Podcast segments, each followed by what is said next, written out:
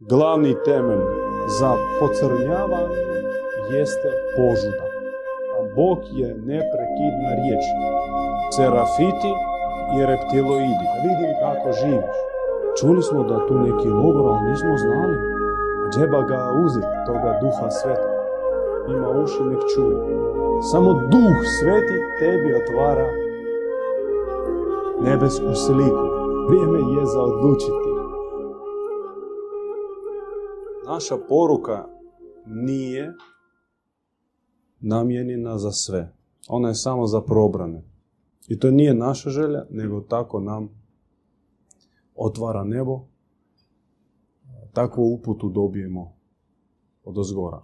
Uvjetno rečeno, zemljane se mogu skupiti u tri formacije, tri grupe. Ja ću ih nazvati adamiti, serafiti i reptiloidi. Nemojte se plašiti. To su nepoznate riječi, ali ja ću ih e, objasniti. Najveća skupina su takozvani adamiti. Njih preko 80%. Dakle, vaš susjed s lijeva i s desna ima veće šanse da je adamit nego bilo ko drugi.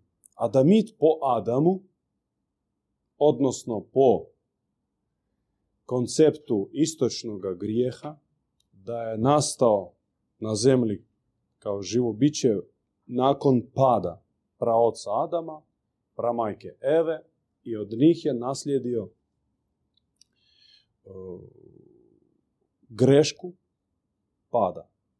Ta greška je normalno neispravna, neizlječiva i samo na sudni dan, kada on stane ispred lica Boga, on će čuti hoće li biti oprošten ili neće. Do tada on nosi u sebi grijeh i što god on čini u sebi sadrži grijeh i on od toga ne može pobjeći.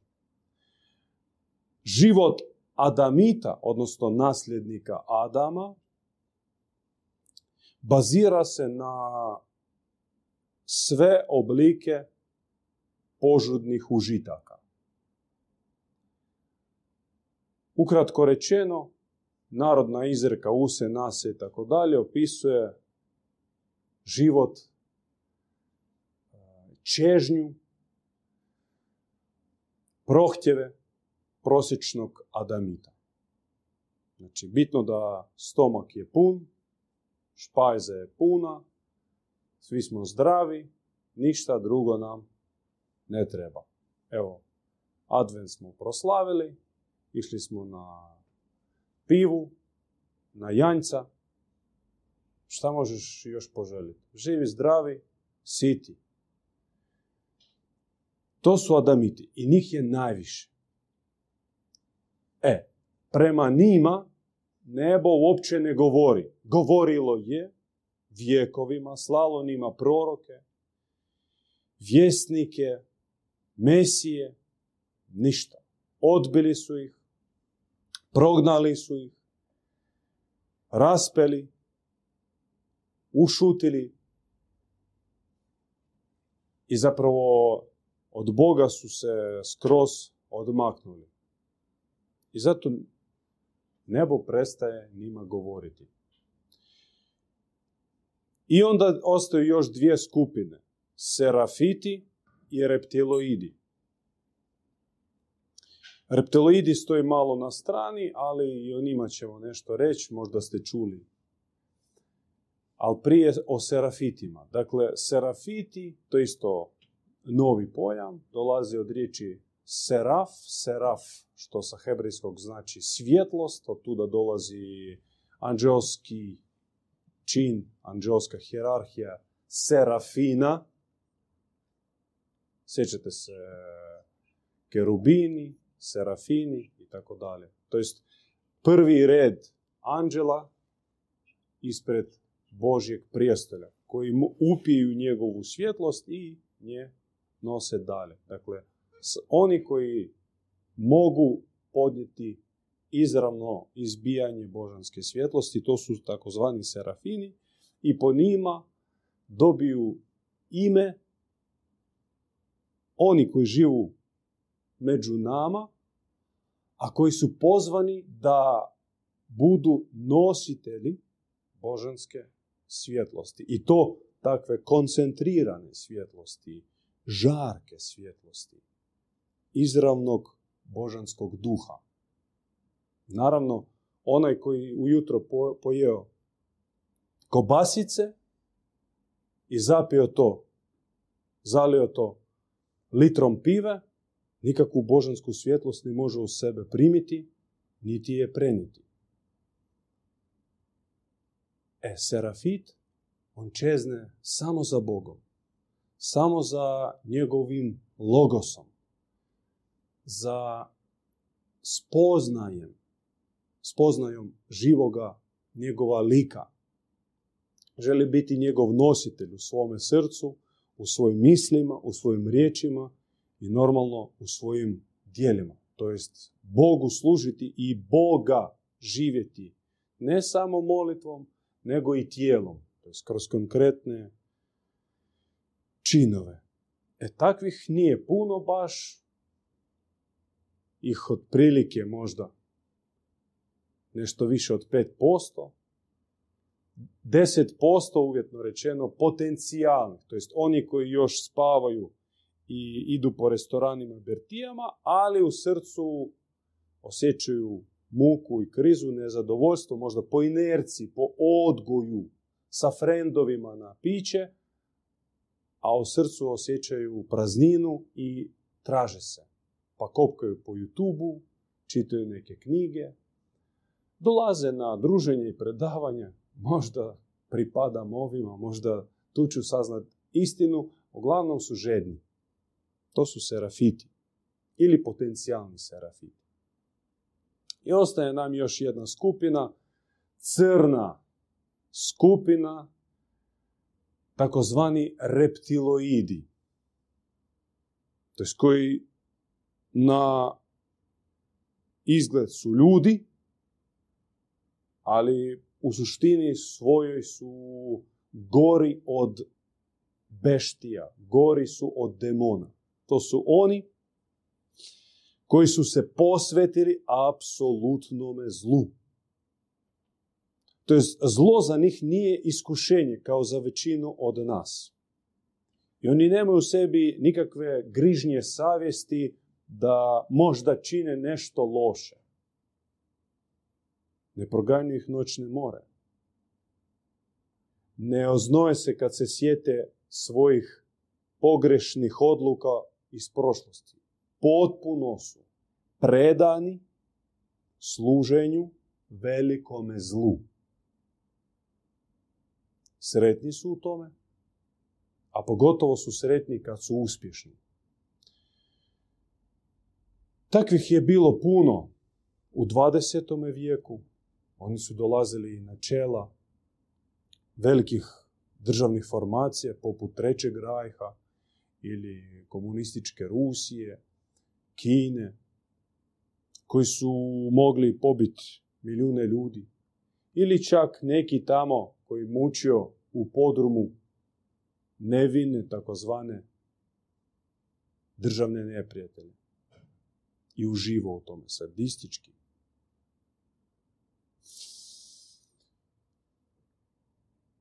Glavni sukop ide između serafita i reptiloida.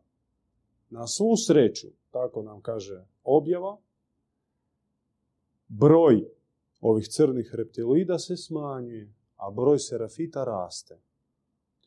A Adamit, čak onaj neodlučni Adamit ili Adamit kojim tjesno u svojoj koži, on mora odlučiti. Ili on ide za serafitima, ili će ga vrbovati ovi reptiloidi. I nažalost, podsjećam vas na događaj koji se dogodio prije skoro 2000 godina, kada u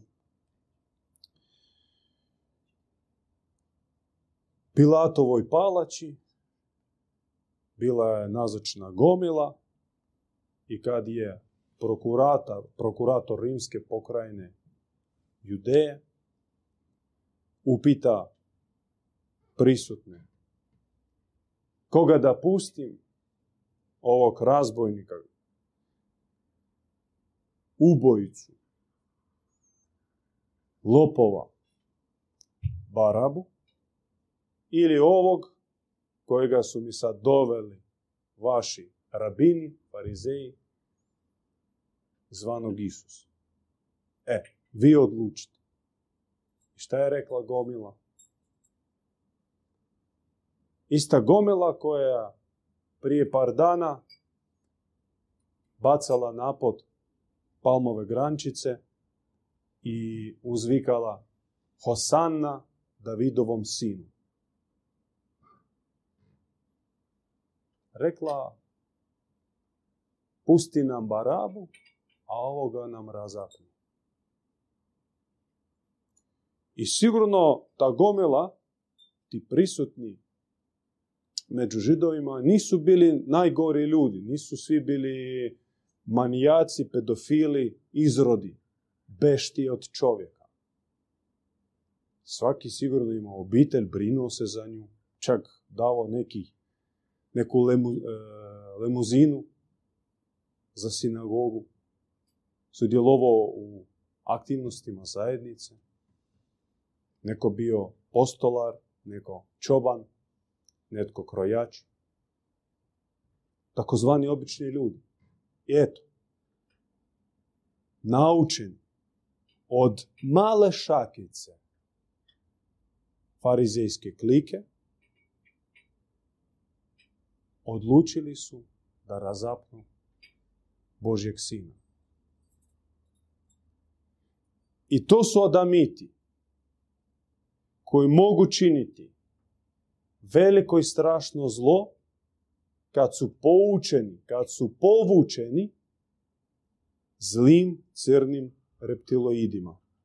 Dakle, ovi crnjaci sve rade rukama takozvanih običnih ljudi.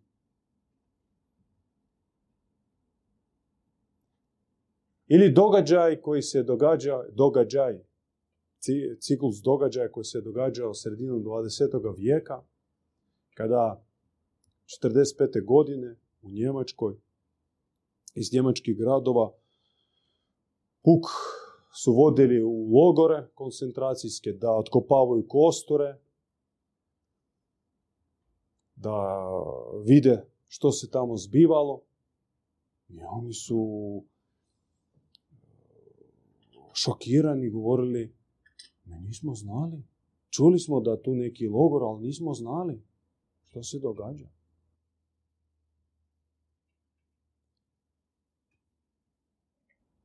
I paradoks, koliko god ovi crni reptiloidi su očito zlikovci, a serafiti jasno, to su bogoliki ljudi.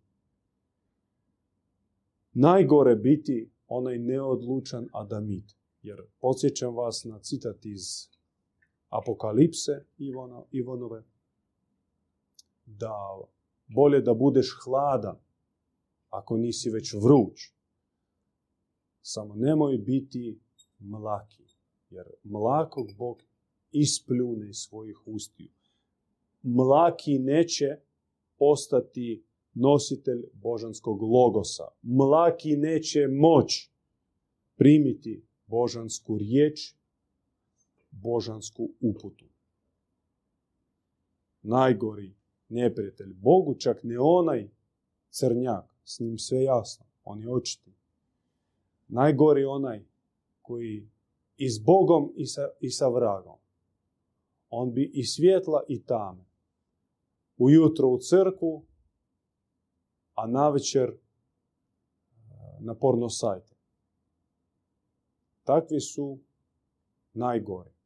I vrijeme je krucijalno. Vrijeme je za odlučiti gdje si. Evo, sad znamo što nam je ponuđeno i kojoj skupini želimo pripasti. Sljedeća kratka poruka, ona je zapravo povezana. Odluka, taj prvi korak ili barem razumijevanje putem čega ja postanem ili crni ili bijeli ili tamni ili svjetli je vrlo jednostavna jer e, glavni temelj za pocrnjavanje jeste požuda. U svim mogućim oblicima. Od grubih, očitih, razvratnih perverzija do sublimacija najprekrivenijih vrsta.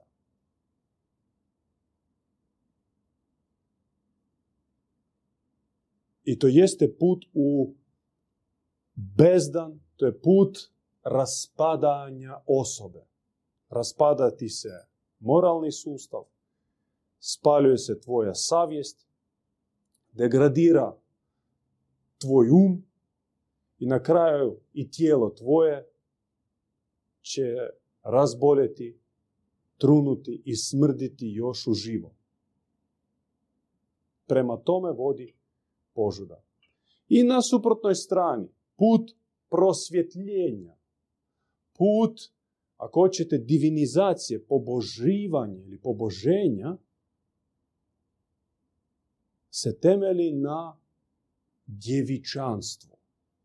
Ako možete zamisliti crnilo požude u svim mogućim oblicima i metaforički je nazovite bludnica ili spomenuta u Novome zavjetu velika kurva, onda djevičanstvo isto tako ima milijune oblika. I takozvani celibat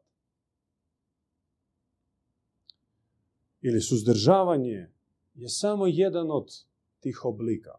Jer divičanstvo prije svega podrazumijeva čistoću uma, svojih misli, pogleda, sluha, govora, svojih emocija i reakcija.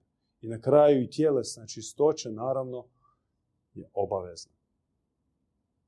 I onda onaj koji odabere stranu djevičanstva, taj će svaki dan pomalo postajati bolja osoba nego jučer. On će se formirati kao nova osoba, kao prava osoba. Jer to što čovjek misli da je osoba, da ima svoje ja, u stvari je velika varka. I ne moram vam to dokazivati jer prosječan čovjek, taj Adamic spomenuti, on je samo čušpajs, francuska salata svih mogućih utisnutih u njega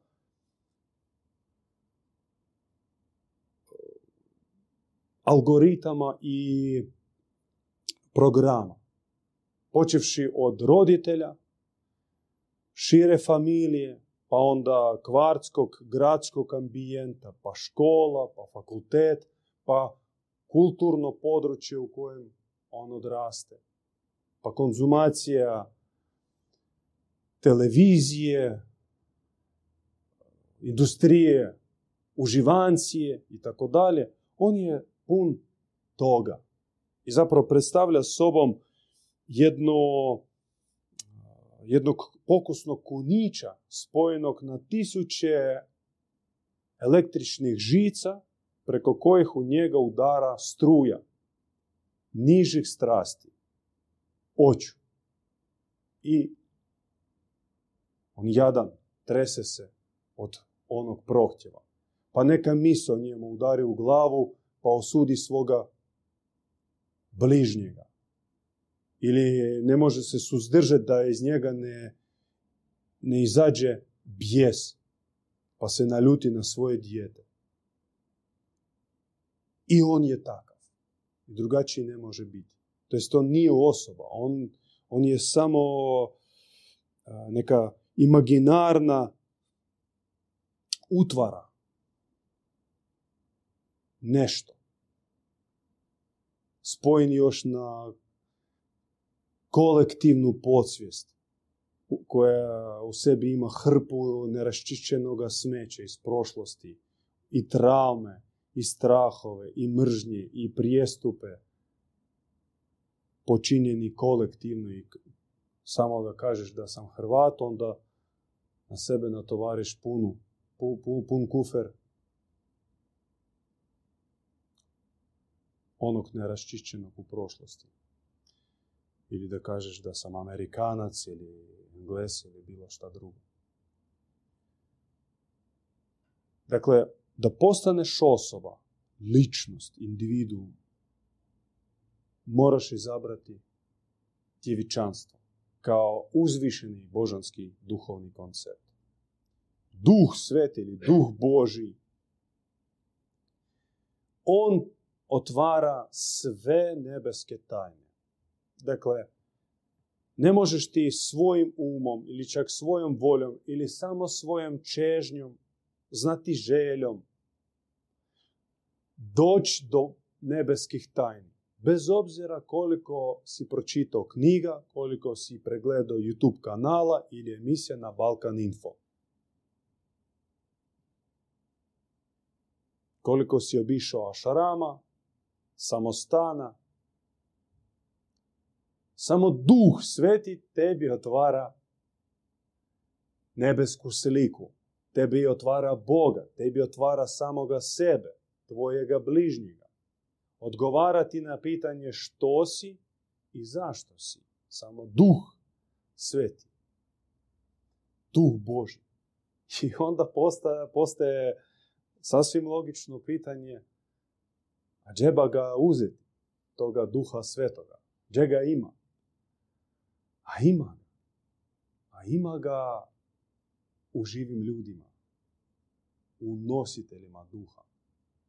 U onima koji su zaista posude duha. Treba takve naći.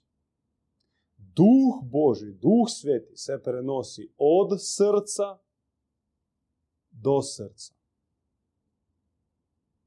Od duhovnog nastavnika žednom učeniku. I to je univerzalna formula i vi ćete se prevariti ako pomislite da ima drugačiji način dobiti duha svetoga. Preko mantranja ili čeličenja, askeze, pustinjaštva, povlačenja u pećine. Jok nema drugačijeg načina doli pronaći osobu u kojoj ćeš vidjeti duha. Ti možeš pitati, a kako da znam da je to duh sveti? A značeš. Značeš. Nećeš tu imati dileme, jer po plodovima se vidi duh. Ako Bog je sveto biće, ako Bog je Bog ljubavi pravde, mudrosti, širokogrudosti, Bog darežljivosti, dobrote, onda i duh njegov takav i onda i osoba koja ima duha postaje takva. Nalik Bogu na njegovu sliku i priliku sam duh oblikuje. I onda nemaš tu dilemu. Pusti priču. Da vidim kako živiš. I zato kada su Isusa pitali, daj moš nam nekako brošuru, daj da mi pročitamo suštinu, srž tvog učenja. Kaže, odi za mnom i vidi. Ko ima oči nek vidi, ko ima uši nek čuje. Ako si toliko mulac, onda stavi prsta u moje rane. Kao što je rekao svom vlastitom učeniku, apostolu Tomi, svanom nevjerniku. Kaže Toma, šta ti Dobro, ajde, stavi prst u moje rane.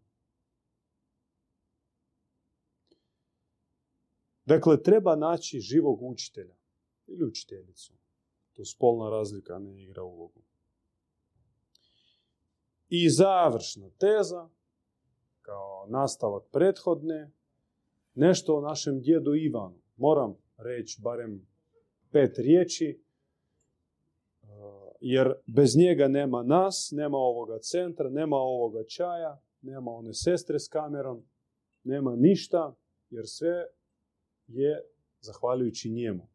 Naš djed Ivan, on je prije svega prorok.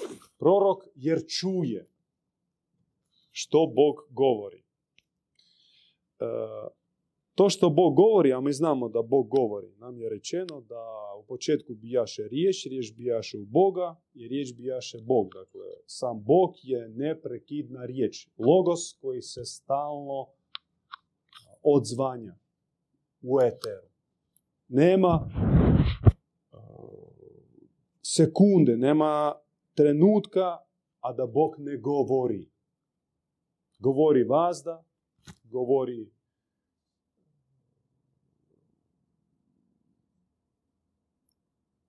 glasno, samo što ga ne čuju.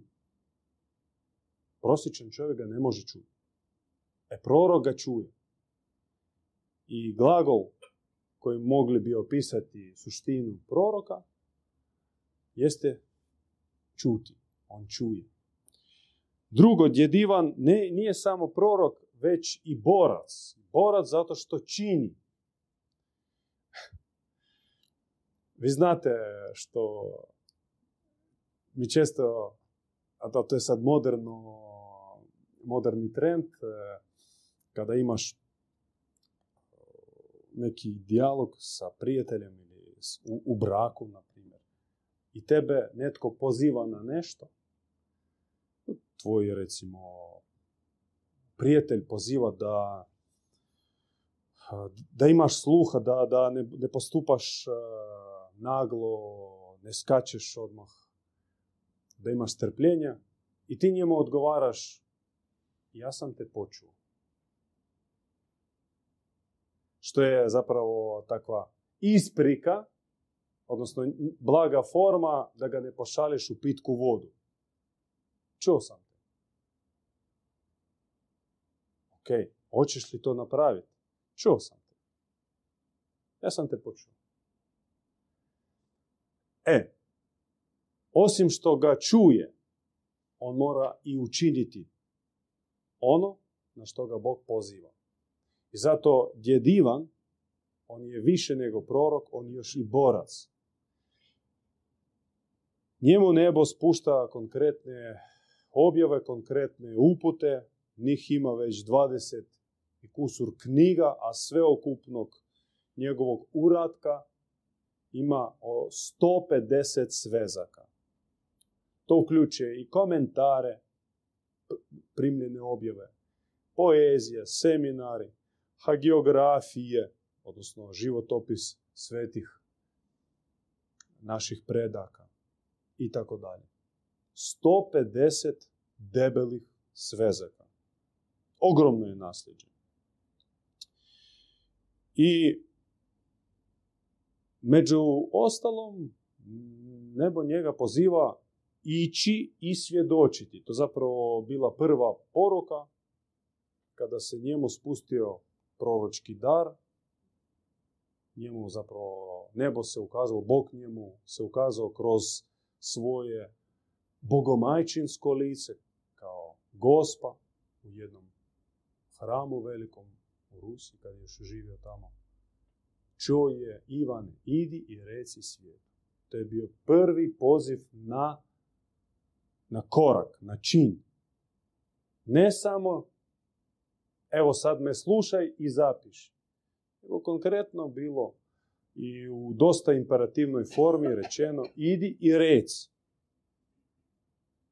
Nakon toga još puno bilo takvih uputa rečeno. I koliko god je teško, on čini ono ili nastoji da čini ono na što ga Bog poziva. Često za to plati pljuvanjem, blačenjem, psovanjem, progonom, trovanjem, sve do pokušaja atentata. To je križ borca. Kakav je borac ako nije dobio ogrebotinu? I treće što sam htio reći o našem djedu Ivanu, osim što je prorok koji čuje, osim što je borac koji čini, ima još poseban dar. A taj dar je još rijeđi od ovih dva. Jer bilo je proroka. Ima čak ih i među nama više koji čuju nebo. Manje onih koji se bore, koji realiziraju onu zaprimljenu uputu. A još manje ovih trećih za koje sad ću reći. I naš djed to jeste, a to jeste učitelj. I glagol koji opisuje fenomen učiteljstva jeste oblikovanje. To jest onaj koji oblikuje, koji daje kalup, koji formira.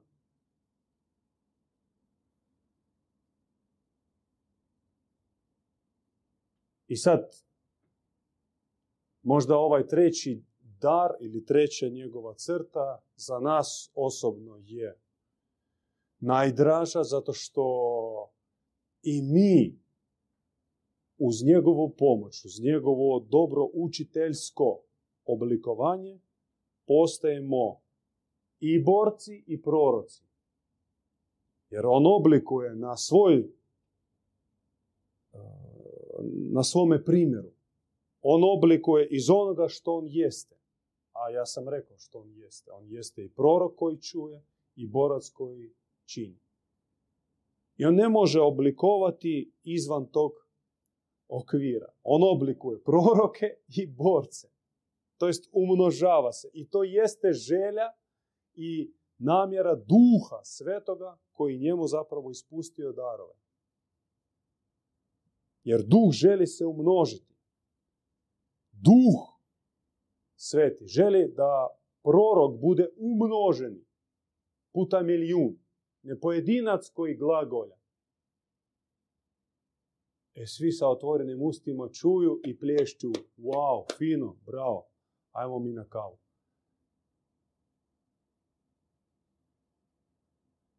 Nego da nas, onih koji primaju božansku objavu, koji čuju logos, koji vazda odzvanja, vazda zvuči, da nas takvih bude milijun. A onda ono što čujemo idemo realizirati. Da, unatoč strahovima, kompleksima, neurozima, bojažljivosti, obavezama, brigama, utezima, sidrima kojima smo mi vezani za ovaj svijet. Svijet gušta, užitka, ali u konačnici za svijet raspadanja. I to je to. Dakle, ovakve kukavice, neurotičare, Bog želi oblikovati kao svoje proroke i svoje misionare, odnosno borce. Radi čega? O, tu je široka priča. Što Bog želi? Što dakle Bog želi ostvariti? U čemu je poanta priče? Tu treba sto ovakvih druženja nam organizirati da Bog da hoćemo. Treba popiti valjda cisterne čaja izjest e, tone ovih kiflica, da objasnimo što sve Bog želi. A jednostavnije se priključiti knjižnici, takozvanom bogospisu, duhovnom uratku djeda Ivana, podsjećam 150 svezaka, broj to veliko, ogromno remek dijelo. 150 ogromnih knjiga imate priliku učlaniti se, čitati, promatrati, osporavati, diskutirati, propitivati. Bujrum, dobrodošli.